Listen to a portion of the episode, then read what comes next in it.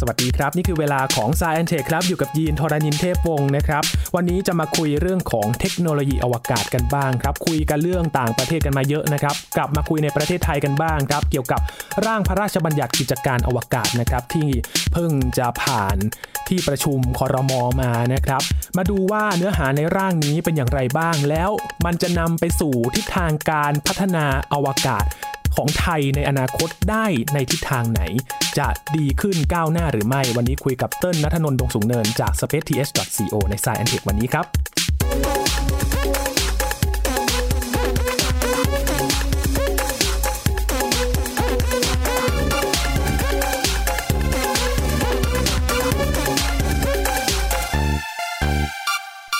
เป็นข่าวใหญ่ท่ามกลางสถานการณ์การระบาดของโควิด -19 ที่เกิดขึ้นนะครับ หลังจากที่ประชุมคณะรัฐมนตรีก็มีมติเห็นชอบในร่างพระราชบัญญัติกิจการอวกาศ พศจุดๆๆครับ เนื้อหาในร่างเนี่ยมีความน่าสนใจเพราะว่าเป็นที่ถกเถียงแล้วก็มีข้อกังขามากมายนะครับ กับคำถามที่ว่ามันจะนำไทยก้าวหน้าไปสู่การพัฒนาอวกาศได้มากน้อยแค่ไหนนะครับ วันนี้มาวิเคราะห์เจาะลึกเบื้องลึกเบื้องหลังกัน และดูว่า จะไปได้จริงหรือไม่นะครับ คุยกับเติ้ลนัทนนท์ดงสูงเนิน บรรณาธิการบริหารจาก spaceth.co นะครับ สวัสดีครับเติ้ลครับ สวัสดีครับพี่ยิน ก่อนอื่นที่เราจะคุยเนื้อหาในร่างของกิจการอวกาศฉบับนี้นะครับ เติ้ลครับอยากพาย้อนไปหน่อยครับ เติ้ลที่มาของการพูดคุยถึงการที่จะมาทำกิจการอวกาศในไทยเนี่ยมันมีที่มานานหรือยังครับ อืมจริง ๆ แล้วตัว พระราชบัญญัติกิจการอวกาศเนี่ยมีการพูดถึงมาน่าจะประมาณโอ้ถ้าตั้งแต่ต้นเริ่มต้นทำ Space TH มาเนี่ยก็ประมาณ 4 ปีแล้วเออเป็นประมาณ 4 ปีแล้ว แล้วก็ส่วนตัวเองเนี่ยก็เคยได้เคยได้รับเชิญนะครับจากทางจิสดาเนี่ยให้เข้าไปให้ความเห็น แล้วก็รับฟังนะครับในตัวส่วนของนโยบายแล้วก็แนวคิดเนี่ยตั้งแต่ในช่วงประมาณปี 2017ถึง2018 แล้วครับ ซึ่งก็จริงๆมีมีที่มาที่ยาวนานมากครับ แล้วก็มีประวัติศาสตร์ที่เต้นว่าก็น่าสนใจนะครับ คือตัวพระราชบัญญัติตัวกิจการอวกาศเนี่ยหรือว่าถ้าเรียกกันง่าย ๆ คือพรบอวกาศเนาะโอเคตัวพรบอวกาศเนี่ยก็ถูกเสนอขึ้นมานะครับโดยจิสดาเนี่ย นะฮะอย่างที่บอกว่าจิสดาเนี่ยก็เป็นหน่วยงานที่ดูแลเรื่องของภูมิสารสนเทศในไทยนะครับ แล้วก็โอเปเรตดาวเทียมอยู่หนึ่งดวงนะครับ ก็คือดาวเทียม t ีออสเนาะแล้วก็ปัจจุบันเนี่ยก็อยู่ในแผนระหว่างการจัดซื้อนะครับ แล้วก็ทดสอบเทคโนโลยีของตัวดาวเทียม t ีออส2นะครับครับ ที่กำลังจะมาในอีกปี 2 ปีนี้นะครับ ซึ่งตัวพรบอวกาศเนี่ยที่มาที่ไปของมันเนี่ยก็คือ การพยายามที่จะผลักดันสิ่งที่เรียกว่าเป็น space economy หรือว่าธุรกิจอวกาศนะฮะเป็นเศรษฐกิจอวกาศที่หลาย ๆ ประเทศเนี่ยก็พยายามที่จะผลักดันนะครับ เพราะว่าแน่นอนว่าอวกาศเนี่ยมันเป็นเรื่องของอนาคตเนาะแล้วก็การสำรวจอวกาศเนี่ยมันเป็นสิ่งที่วันหนึ่งน่ะถ้าถ้าเราไม่เตรียมตัวให้พร้อมเนี่ยมันก็จะวิ่งเข้ามาหาเราอยู่ดี แล้ววันที่เราไม่พร้อมเนี่ยวันนั้นเนี่ยมันน่ากลัวกว่า นะนะคครัรับบตามไม่ทันเลย ถูกต้องมันก็เลยมีแนวคิดของตัวพรบอวกาศเนี้ยขึ้นมานะครับ เพราะว่าตัวกิจการอวกาศเนี่ย เมื่อก่อนเนี่ยมันจะเป็นเรื่องของการอาหารเนาะหนึ่งก็คือเป็นเรื่องของการอาหารเป็นเรื่องของความมั่นคงสองก็คือเป็นเรื่องของการใช้ทรัพยากรความถี่ในอากาศนะครับซึ่งมันไม่ได้มันไม่ได้พูดถึงตัวอวกาศโดยตรง ดังนั้นเวลาที่เราพูดถึงเรื่องของดาวเทียม พูดถึงเรื่องของการส่งดาวเทียม หรือว่าการรับสัญญาณดาวเทียม รับสัญญาณคลื่นต่าง ๆ จากอวกาศเนี่ยเราจะต้องไปคุยกับ กสทช เป็นหลักนะครับ ซึ่งกสทชเขาก็จะเข้ามาดูแลเรื่องนี้ แต่ในปัจจุบันเนี่ยคำว่ากิจการอวกาศเนี่ยมันไม่ได้อยู่แค่ในดาวเทียมที่เป็นดาวเทียม broadcasting หรือว่าทำสัญญาณทีวีอะไรอีกต่อไปแล้ว แต่มันรวมถึงการส่งยานอวกาศ ส่งดาวเทียมวิทยาศาสตร์ หรือว่าการใช้งานอวกาศต่างๆนะครับ ปัจจุบันเนี่ยมีการส่งดาวเทียม CubeSat นะฮะซึ่งเป็นดาวเทียมดวงเล็กๆเนี่ยของไทยขึ้นไป ไปแล้วไม่ไม่ต่ำกว่า 3-4 ดวงนะครับ ซึ่ง การส่งดาวเทียมขนาดเล็กพวกเนี้ยหรือว่าการทดสอบยานอวกาศที่มันจะมีขนาดใหญ่ขึ้นอย่างปัจจุบันเนี่ยมันก็มีโครงการไทย Space Consortium นะครับซึ่งเป็นโครงการที่ไทยเราเนี่ยอยากที่จะทำยานอวกาศเอง แล้วก็ทางจิสดาเองเนี่ยเขาก็ตัวดาวเทียมโครงการทีออสองเนี่ยก็มีดาวเทียม 2 ดวงนะครับหนึ่งคือเป็นดวงที่ใช้การซื้อมานะครับผลิตโดยบริษัท Airbus แล้วก็อีกดวงหนึ่งเนี่ยก็คือส่งนัก วิจัยของไทยนะครับ ไปเรียนที่ประเทศอังกฤษ เพื่อที่จะทำดาวเทียมอีกดวงหนึ่งของตัวเองเป็นดาวเทียมทดสอบเทคโนโลยีของตัวเองขึ้นมานะครับ ดังนั้นเนี่ยการเติบโตของภาคอวกาศในไทยเนี่ยมันมันมาถึงจุดที่โอเค เราอาจจะต้องมีพระราชบัญญัติหรือว่ามีกฎหมายที่รับรองนะครับ รวมถึง การสำรวจอวกาศกับนานาชาตินะครับ ไม่ว่าจะเป็นการที่จรวดจีนมาตกประเทศไทยอีกแล้วนะครับ ก็ต้องมีหน่วยงานที่ขึ้นมาดูแล ซึ่งก่อนหน้านี้ก็จะเป็นจิสดาเนาะเวลาที่มีมีซากจรวดมีอะไรเนี่ยมาตกที่ประเทศไทยเนี่ยจิสดาเขาก็จะมีทีมไปคอยเก็บกู้ แล้วก็ให้ความรู้กับประชาชนนะครับ ว่าถ้าเจอวัตถุอวกาศพวกนี้ต้องทำยังไงต้องส่งคืนไหมอะไรแบบนี้อืมเป็นที่มาที่ไปครับผม จริง ๆ มันก็มีภารกิจหลายอย่างเลยเนาะที่ มันเกี่ยวข้องแล้วก็ไม่พ้นจริง ๆ อย่างที่เติ้ลบอกเลยว่า มีเทคโนโลยีอวกาศที่จะเข้ามาเกี่ยวข้องด้วย เพราะฉะนั้นมันก็ต้องมีจะเรียกว่าหน่วยงานได้ไหมครับ เติ้ลที่จะมากำกับอีกทีหนึ่งจริง ๆ ก็คือใช่ครับ เพราะว่าถ้าเราดูในอันนี้เต้นกำลังเปิดอ่านตัวร่างของพรบอยู่นะครับครับตัวหลักการและเหตุผลเนี่ยเขาก็บอกว่า รัฐบาลเนี่ยมีนโยบายที่จะพัฒนากิจการอวกาศให้เป็นประโยชน์แก่เศรษฐกิจสังคมและความมั่นคงนะครับ คือตัวเนี้ยจะครอบคลุมทุกอย่างเลยนะฮะเศรษฐกิจสังคมความมั่นคงนะครับ โดยที่เขาจะอิงจากการที่ประเทศไทยเนี่ยได้เข้าเป็นภาคีสนธิสัญญาว่าด้วยหลักเกณฑ์การดำเนินการของรัฐในการสำรวจอวกาศและใช้ งานอวกาศภายนอกรวมทั้งดวงจันทร์นะฮะแล้วก็เทหะท้องฟ้าอื่นๆเนี่ยปี 1967 นะฮะซึ่งเป็นตัว treaty ด้าน space ที่มีประเทศเนี่ยเซ็นร่วมกันเยอะที่สุดนะครับเราเคยพูดถึงเรื่องนี้ไปแล้วเนาะในครับในตัว treaty ที่ ตอนที่เราคุยกันเรื่องของสหรัฐกับจีนแล้วก็รัสเซียอ่านะฮะคือตอนนี้นี่แหละที่ประเทศไทยเนี่ยเข้าไปเซ็นเข้าร่วมมานะครับ ซึ่งมันก็จะต้องมีองค์กรกลางในการที่กำหนดนโยบายและแผนกิจการอวกาศนะครับ ซึ่งอันนี้ก็คือเขาก็เขียนอยู่ในตัวแบบร่างของพรบนะครับครับตลอดจนการกำหนดหลักเกณฑ์สำหรับการดำเนินกิจการอวกาศ เพื่อให้มีความปลอดภัย และเป็นไปตามมาตรฐานสากลนะครับ สอดคล้องกับพันธกิจกรณี ภายใต้ข้อบังคับของกฎหมายระหว่างประเทศนะครับ อันนี้เนี่ยมันมันเป็นการบอกเราว่าตัวการดำเนินการเนี่ยมันก็จะต้องรวมถึงกิจการทั้งในประเทศและนอกประเทศ อ่าก็คืออความสัมพันธ์ระหว่างประเทศด้วยอะไรเงี้ยครับครับเป็นตัวที่มาและเหตุผลนะว่าทำไมถึงจะต้องมีพรบอวกาศนี่คือที่เขาเขียนเอาไว้นะครับ เป็นตัวฉบับล่าสุดที่ผ่านร่างคอรมอมานะครับซึ่งหลังจากนี้เนี่ยเขาก็จะต้องเอาตัวนี้เนี่ยด่านต่อไปก็คือในรัฐสภาและนะคครัรับบผมก็จะต้องไปรับรองอะไรกันอืมครับก่อนที่จะใช้ได้จริงในที่สุดอืมกว่าจะเป็นร่างนี้เนี่ยผ่านมากี่ร่างแล้วครับเติ้ลกว่าจะเป็นร่างที่เรา ได้จากมติที่ประชุมคอรมอมาเนี่ยต้นเคยเห็นประมาณ2-3ถึง3ฉบับครับนะฮะต้นเคยเห็นประมาณ2-3ถึง3ร่าง ร่างแรกเนี่ยคือร่างร่างตัวแรกเลยเนี่ย ที่คุยกันในช่วงประมาณปี 2000 2018 นะฮะ ถ้าจะไม่ผิดประมาณปี 2018 นะฮะ แล้วก็จริงๆ มีร่างอีกฉบับหนึ่งที่ต้นเห็นก็คือช่วงการประชุมก่อนหน้าเนี้ยก่อนที่เข้าใจว่าเป็นเวอร์ชั่นก่อนที่จะมาตีเป็นฉบับปัจจุบันเนี่ยครับในช่วงประมาณปีที่แล้วนะครับ แล้วก็มาเห็นตัวล่าสุดเนี่ย คือตัวล่าสุดที่ผ่านร่างมาเนี่ย ยังไม่เคยเห็นอืมมาเห็นครั้งแรกหลังจากที่มันผ่านมาแล้วอืมอ่าซึ่งในเว็บไซต์ของ Jisda เนี่ยเขาก็ได้มีการใส่ตัวแบบร่างของพรบเนี้ยเวอร์ชั่นแรกที่เป็นเวอร์ชั่นแรกเอาไว้ครับนะครับหลังจากนั้นเนี่ยก็ไม่ได้มีการอัปเดตยาวเลยอืมดังนั้นประชาชนอยากที่จะอ่านเนี่ย ไม่มีแหล่งให้อ่านอืมอืมแม้กระทั่งตัวต้นเองเนี่ยต้นทำงานในวงการอวกาศเนี่ย คุยกับนักสำรวจอวกาศต่างๆ มากมายนะครับ ตั้งแต่จาก GISTDA จากสวทช อะไรเนี่ย ทุกคนก็บอกว่าไม่เคยเห็นตัวร่างตัวนี้นะตัวที่ผ่านมาเนี่ยอืม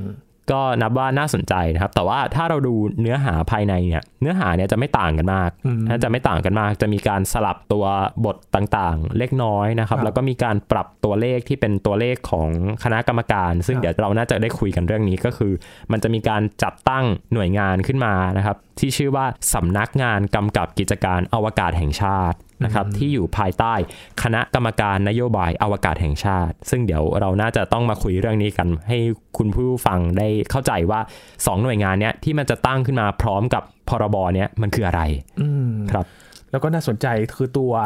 คณะกรรมการเนี่ยแหละที่เขาจะมามีส่วนร่วมในหน่วยงานนี้ด้วยนะครับ ว่าเขาจะมีบทบาทยังไง ใช่ครับ ก็คือตัว พรบเนี้ยครับเขาระบุเอาไว้ว่ามันจะต้องมีการจัดตั้งนะครับคณะกรรมการนโยบายอวกาศแห่งชาติครับอ่าซึ่งประธานของกรรมการทั้งหมดเนี่ยก็คือนายกรัฐมนตรีครับนะครับ แล้วนายกรัฐมนตรีเนี่ยก็จะแต่งตั้งนะครับรัฐมนตรีหรือว่ารองนายกหนึ่งคนเนี่ยขึ้นมาเป็นรองประธานนะครับก็คือจะเป็นรองประธานคณะกรรมการนโยบายอวกาศแห่งชาติ อ่านะครับแล้วก็ตัวคณะกรรมการเนี่ยเขาก็จะมีจำนวนทั้งหมดนะฮะแปดคนรวมกับประธานกสทชนะครับ บวกกับผู้ทรงคุณวุฒิอีก 8 คนนะครับ ก็คือคณะกรรมการเนี่ยอ่าไล่ให้ฟังเลยก็จะประกอบไปด้วยรัฐมนตรีนะครับ กระทรวงต่างๆ ตั้งแต่กลาโหม คลังครับต่างประเทศ DE นะฮะกระทรวงดิจิทัล กระทรวงทรัพยากร กระทรวงมหาดไทย กระทรวงอุดมศึกษาและวิทยาศาสตร์นะครับ แล้วก็กสทชนะครับ รวม 8 คน แล้วก็จะมีผู้ทรงคุณวุฒิอีก 8 คนนะครับ นั่งอยู่ในโต๊ะกรรมการนี้ด้วยก็คือ เขาบอกว่าจะต้องเป็นผู้ที่มีความเชี่ยวชาญด้านกิจการอวกาศ โทรคมนาคม ความมั่นคง ต่างประเทศ วิทยาศาสตร์ กฎหมายอวกาศอย่างละหนึ่งคนอืมดังนั้นมันจะครบเลยว่าบอร์ดเนี้ยหรือว่า คณะกรรมการนโยบายอวกาศแห่งชาติเนี่ยมันจะเป็นการรวมกันระหว่างรัฐมนตรีนะครับกับผู้ทรงคุณวุฒิอีก 8 คนอ่าซึ่งในพรบเนี่ยเขาก็จะระบุวิธีการที่มาที่ไปอะไรต่างๆนะครับ สามารถไปลองอ่านกันได้ แล้วก็คณะกรรมการนโยบายอวกาศแห่งชาติเนี่ยเขาจะใช้อำนาจผ่านหน่วยงานที่เรียกว่าสำนักงานกำกับกิจการอวกาศแห่งชาติครับพูดง่ายๆก็คือจะคล้ายๆ กับกสทช แต่ว่าเป็นเรื่องอวกาศอ๋ออ่าซึ่ง สำนักงานกำกับกิจการอวกาศแห่งชาติเนี่ยก็จะเป็นหน่วยงานขึ้นมาหน่วยงานหนึ่งเลย แล้วก็มีผู้อำนวยการมีโครงสร้างองค์กรอะไรปกตินะครับครับ แล้วก็ในพรบเนี่ยเขาเขียนเอาไว้ว่า มีหน้าที่กำกับควบคุมส่งเสริม สนับสนุนกิจการอวกาศ ด้านความมั่นคง เศรษฐกิจ สิ่งแวดล้อม การศึกษา รวมถึงการสนับสนุนวิจัยและค้นคว้าด้านอวกาศ ก็คือรวมรวมทุกอย่าง กำกับควบคุมส่งเสริมสนับสนุน มาหมดเลย มาหมดเลย ครบเลย one stop service มาก แล้วก็เขาก็บอกว่าเอ่อดำเนินการกิจการอวกาศในระหว่างประเทศนะฮะดำเนินกิจการอวกาศในประเทศและระหว่างประเทศอ่าก็คือดูเรื่องของนโยบายต่างประเทศด้วยในประเทศด้วยนะฮะแล้วก็ไม่ได้มีแค่นั้นนะครับจดทะเบียนออกใบอนุญาต เก็บครับค่าธรรมเนียม อืมอืมครบจริง ๆ จะเอาหมดทุกอย่างเลยใช่ไหมเนี่ยถูตอนกนี้ต้อง และที่สำคัญก็คือทำนโยบายเสนอกรรมการด้วย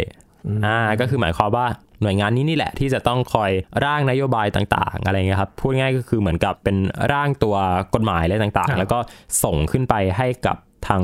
คณะกรรมการนโยบายประกาศแห่งชาติที่บอกว่าประธานกรรมการก็เป็นนายกรัฐมนตรีเนาะแล้วก็มีคณะกรรมการมาจากกระทรวงต่างๆ แล้วก็มีผู้ทรงคุณวุฒิอีก 8 คนนะครับอืมซึ่ง ทั้งหมดเนี่ยถามว่าเอาแล้วเขาจะมากำกับดูแลอะไรนะครับเขามีนิยามของกิจกรรมอวกาศเนี่ยเขาเรียกว่ากิจการอวกาศครับนะครับ ซึ่งกิจการอวกาศเนี่ยมันก็คือรวมถึงการทำงานอวกาศต่างๆ ซึ่งต้นพยายามลองอ่านในในตัวของ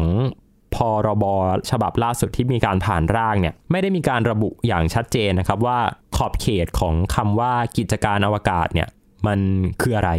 ไปถึงขั้นไหน อ่า มันไปถึงขั้นไหน Space เป็นหรือเปล่าอะไรเงี้ยต้นต้องไปขึ้นทะเบียนไหมอะไรเงี้ยเขายังไม่ได้ระบุมา ซึ่งเดี๋ยวก็ต้องรอดูนะครับว่าจะมีการมีเพิ่มในส่วนไหนหรือเปล่าอะไรเงี้ยครับในขั้นตอนของกระบวนการทางรัฐสภา อาจจะเป็นไปได้ว่ามีสสยกมือขึ้นมาบอกว่าไม่ได้นะครับ ต้องระบุไว้อย่างชัดเจนว่ากิจการแบบไหนถึงจะเป็นกิจการอวกาศ ไม่อย่างนั้นคนก็จะงงอะไรอย่างเงี้ยนะครับ ก็เป็นขั้นตอนที่เดี๋ยวก็จะเกิดขึ้นต่อไปนะครับครับ แต่ว่ากิจการอวกาศเนี่ยอย่างที่บอกว่าสำนักงานกำกับกิจการอวกาศแห่งชาติเนี่ยสามารถที่จะให้ใบอนุญาตได้นะครับ แล้วก็แน่นอนว่าสามารถที่จะยึดใบอนุญาตได้เหมือนกันนะครับ ในการดำเนินในการดำเนินการเนี่ย ซึ่งเขาก็มีหลักเกณฑ์ในการพิจารณานะครับ ซึ่งเขาก็เขียนไว้ว่า 1. ความพร้อมทางการเงิน 2. ความรู้ประสบการณ์เทคนิคเกี่ยวกับการดำเนินกิจกรรมทางอวกาศ 3. การดำเนินการทางอวกาศในทางสันติไม่ขัดต่อพันธกรณีของประเทศไทย ภายใต้ข้อบังคับของกฎหมายระหว่างประเทศ 4. ทำการดำเนินการอวกาศที่ไม่ขัดต่อความมั่นคงของรัฐไทย และความสงบเรียบร้อย โอ้โอ้ข้อนี้น่าสนใจอืมดำเนินกิจกรรมอวกาศที่ไม่ขัดต่อความมั่นคงของรัฐและความสงบเรียบร้อย เอ๊ะมันกว้างมากเลยนะอืมแบบไหนล่ะถึงแบบไหนถึงเรียกว่าเรียบร้อยเอออืมการดำเนินการอวกาศที่ไม่ก่อให้เกิดผลเสียกับสุขอนามัยของประชาชน ทั้งครับสิ่งแวดล้อมบนผิวโลกและอวกาศนะอืมการเสนอเกี่ยวกับคลื่นความถี่วิทยุอ่าตำแหน่งของวงโคจรตามข้อกำหนด การรับประกันความรับผิดชอบต่อบุคคลที่ 3 อะไรเงี้ยนะก็คือต้องมีประกันอะไรก็ว่าไปนะครับซึ่งอันเนี้ยก็เป็นสิ่งที่เขามีสิทธิ์ที่จะให้ใบอนุญาตและไม่อนุญาตในการดำเนินกิจกรรมทางอวกาศได้นะครับ ซึ่งเขาก็มีระบุไว้อย่างชัดเจนว่าการดำเนินกิจกรรมอวกาศเนี่ยโดยไม่มีใบอนุญาตนะฮะปรับ 5 0 0แสนบาทโอ้ถึง 1 ล้านบาทนะฮะแล้วก็มีโทษจำคุกด้วยนะฮะ แล้วก็มีการส่งวัตถุอวกาศเองก็คือได้ใบอนุญาตแล้วนะ แต่ว่าไม่ปฏิบัติตามนโยบายก็คือปรับเป็นเงิน 10,000 บาทถึง 1 0 0 0 0แสนบาทนะครับ สมมุติว่าเต้นทำจรวดเองอะไรอย่างนี้อ่าไปส่งเองครับส่งขึ้นอวกาศอ้าว ปรากฏว่าไม่ขอใบอนุญาตเนี่ยก็ต้องเสียค่าปรับไปนะครับ แล้วก็มีโทษด้วย ซึ่งหน่วยงานปัจจุบันเนี่ยครับไม่ว่าจะเป็นนาริตจิสดา สวทช หรือว่าหน่วยงานวิทยาศาสตร์ต่างๆเนี่ยก็แน่นอนว่าหลังจากที่ตัวพรบนี้มีการบังคับใช้นะครับ ก็ต้องมาขึ้นทะเบียนนะครับ กับทางหน่วยงานที่เป็นสำนักงานกำกับกิจการอวกาศแห่งชาติหน่วยงานนี้ด้วย โอ้อ่า คือทุกอย่างเนี่ยก็จะมาครอบกับหน่วยงานที่เกี่ยวข้องในด้านนี้เลย ถูกต้องครับ ซึ่งตรงเนี้ยน่าสนใจอืมว่าเวลาที่เราพูดถึงนโยบายเนี่ยนโยบายมันเขียนมาค่อนข้างที่จะกว้างนะครับ หมายถึงว่าตัวกฎหมายเนี่ยเขียนมาค่อนข้างที่จะกว้าง ตัวพรบเนี่ยมันกว้างอืมแต่ตัวกฎที่ออกมาหรือว่านโยบายที่ออกมาหลังจากนี้เนี่ย เราไม่รู้ว่า ทางคณะกรรมการแล้วก็สำนักงานกำกับกิจการอวกาศแห่งชาติเนี่ยเขาจะสโคบลงมาให้มันแคบแค่ไหน ซึ่งถ้ามันแคบไปเนี่ยหน่วยงานต่างๆ ที่ทำงานอยู่ในปัจจุบันเนี่ยเป็นไปได้ไหมว่าเขาจะสูญเสียอิสระในการทำงานอืมนะครับเช่นสมมุติว่านาริตหรือว่าสถาบันวิจัยดาราศาสตร์แห่งชาติเนี่ยมีโครงการหนึ่งโครงการอยู่แล้วครับแต่โครงการเนี้ยมันไม่ตรงกับนโยบายที่ทางคณะกรรมการนโยบายอวกาศแห่งชาติเนี่ยให้มาเนี่ยเป็นไปได้ไหมว่านาริตเองเนี่ยจะต้อง ยกเลิกโครงการนั้นอะไรเงี้ยครับก็เป็นสิ่งที่เราน่าจะสังเกตต่อไปนะครับ แล้วก็อย่าลืมว่าหน่วยงานที่มีการส่งร่างพรบกิจการอวกาศเนี้ยขึ้นมาให้กับทางทางเอ่อรัฐบาลเนี่ยก็คือจิสดานะฮะเป็นหน่วยงานเดียวอ่าก็คือเป็นหน่วยงานเดียวร่างตัวนี้นี่แหละ แล้วก็ส่งขึ้นมานะครับเพื่อที่จะให้ออกมาเป็นกฎหมายเนี่ย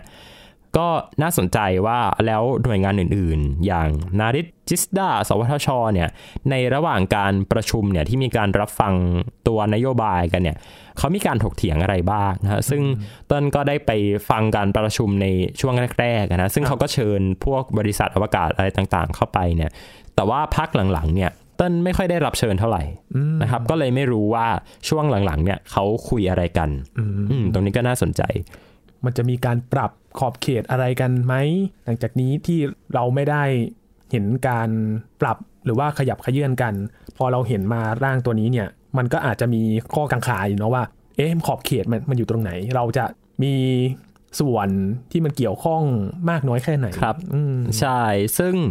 อาจจะยังไม่ต้องตกใจไปซะทีเดียวนะครัครับบเพราะว่าตัวร่างพรบอวกาศเนี้ยยังไม่ได้ถูกบังคับใช้นะก็คือยังยังไม่ได้ผ่านการลงพระประมาพิไทยนะครับ ซึ่งกฎหมายกฎหมายฉบับหนึ่งเนี่ยมันจะผ่านมาได้เนี่ยคือต้องผ่านคอรมอก่อนนะครับ แล้วก็ส่งขึ้นไปให้ให้ในหลวงเซ็นก่อนอะไรอย่างเงี้ยครับถึงจะนับว่าเป็นกฎหมายอะไรเงี้ยอืมซึ่งปัจจุบันเนี่ยอยู่ในขั้นตอนที่เป็นขั้นตอนการร่างนะครับและการร่างแล้วก็ผ่านร่างมาแล้ว เดี๋ยวจะต้องเอาไปคุยกันต่อในรัฐสภาเนี่ยประชาชนอย่างเรา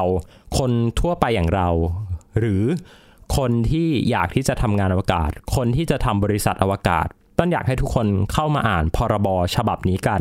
นะครับเข้าใจว่าจิสดาเนี่ยไม่ได้ลงเอาไว้ในเพจของตัวเองนะฮะ แต่ว่าต้นไปต้นไปหามาเจอแล้วอยู่ในเว็บไซต์ของ Space TH นะครับเดี๋ยวต้นจะใส่ลิงก์โตๆเอาไว้เลยนะครับ ให้ทุกคนเนี่ยลองเข้ามาดาวน์โหลด แล้วก็เข้ามาอ่านกันดูนะครับ เพราะว่า เราปกครองกันในระบอบประชาธิปไตยนะครับ กฎหมายทุกฉบับเรามีส่วนร่วม กฎหมายของเราเราต้องเลือกได้ว่าเราอยากที่จะ ใช้ชีวิตในประเทศแบบไหน เราอยากที่จะทำงานภายใต้สภาวะแบบไหนนะครับเป็นหน้าที่เป็นสิทธิ์เป็นเสียงของเราทุกคนครับที่จะต้องคุยกันว่าเราจะออกแบบตัวนโยบายอวกาศของเรายังไง ให้มันมีประสิทธิภาพมากที่สุด แล้วก็ไม่เอื้อประโยชน์กับคนกลุ่มใดกลุ่มหนึ่ง ใช่ แล้วก็จะต้องทำให้ทุกคนเนี่ยมีสิทธิ์ที่จะเข้ามาสำรวจอวกาศได้อย่างเท่าเทียมกัน เนี่ยก็เป็นหน้าที่ของประชาชนคนไทยเราทุกคนที่ต้องมาช่วยกันดูครับครับเพราะว่าเราก็อยากให้ความก้าวหน้าด้านอวกาศเนี่ยมันก้าวไปโดยที่ทุกๆ ส่วน โดยเฉพาะประชาชนเนาะต้องมีส่วนร่วมในการที่จะขับเคลื่อนไปด้วย ถูกต้องครับ เพราะฉะนั้นมันเป็น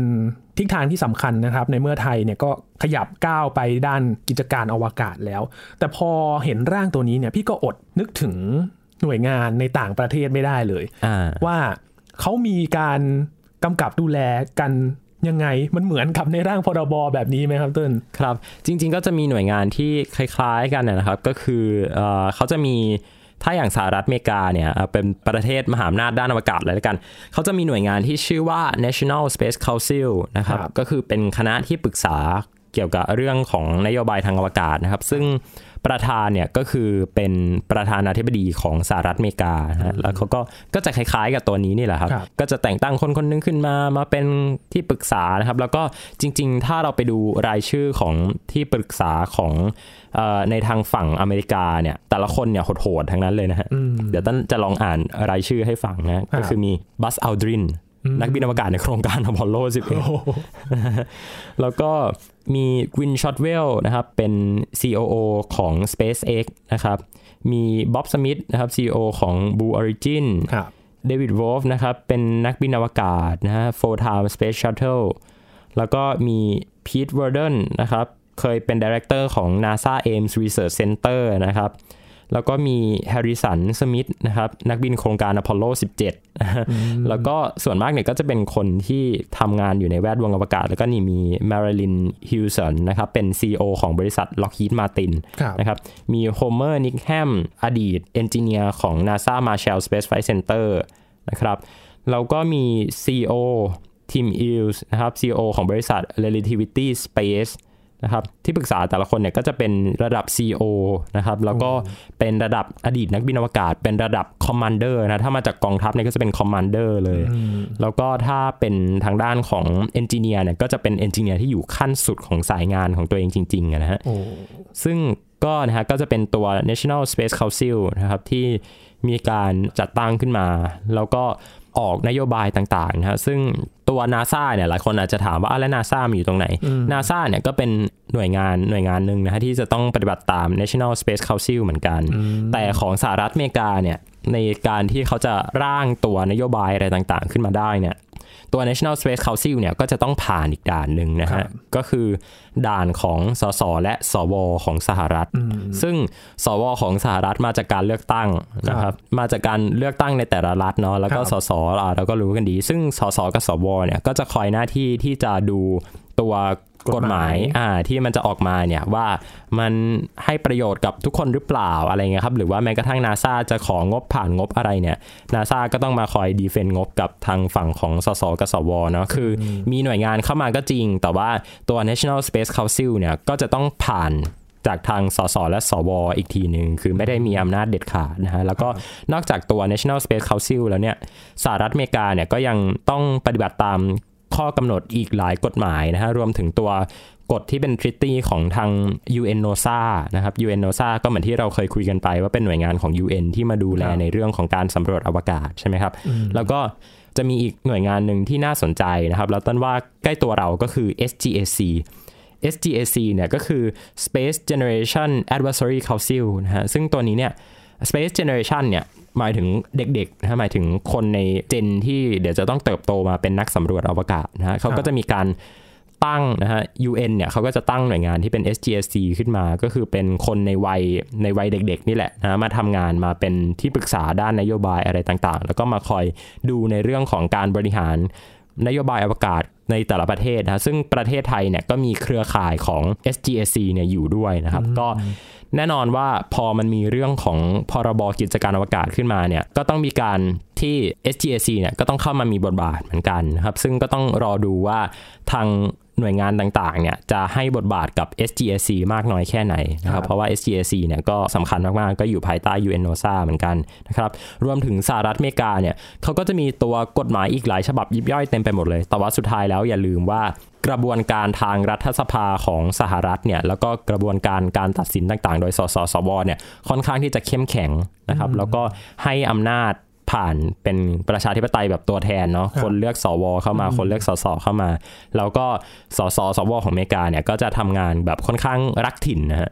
อ่าเพราะว่าเป็นเขาแบ่งกันเป็นรัฐๆเนาะว่ามาจากรัฐนี้รัฐนี้อะไรอย่างเงี้ยมาจากตัวแทนของแต่ละรัฐจริง ๆ ใช่แล้วก็แต่ละรัฐเนี่ย เขาก็จะทำเพื่อรัฐของตัวเอง บางทีทำมากเกินไปก็เป็นการเอื้อประโยชน์อีกนะ อันนี้อเมริกาคือทำเพื่อรัฐตัวเองมากเกินไปก็มีนะ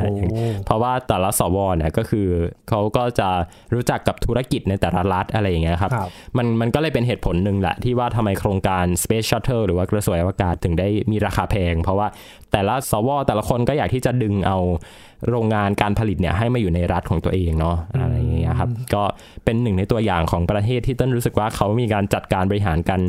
อาจจะไม่ได้ดีขนาดนั้น แต่ว่ามองว่าเป็นโมเดลที่น่าสนใจนะก็คือประเทศสหรัฐอเมริกานะครับ การที่หน่วยงานหน่วยงานหนึ่งเนี่ยที่เป็นหน่วยงานรัฐเนี่ยจะทำงานได้อย่างดีเนี่ยก็คือประชาชนเนี่ยก็ต้องสามารถที่จะเข้ามามีส่วนร่วมในตรงนี้ได้ด้วย ซึ่งในตัวของพรบกิจการอวกาศเนี่ยเราอาจจะต้องมาโฟกัสตรงนี้กันมากขึ้นด้วยนะครับ ในอนาคตอืมก็ถือว่าเป็นหัวใจสำคัญเลยนะครับที่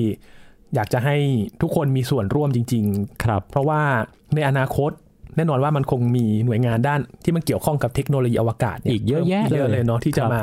ยื่นผ่านตัวนี้นะครับครับแล้วพูดถึงเรื่องความอิสระในการที่จะมาจัดการแบบนี้เนี่ย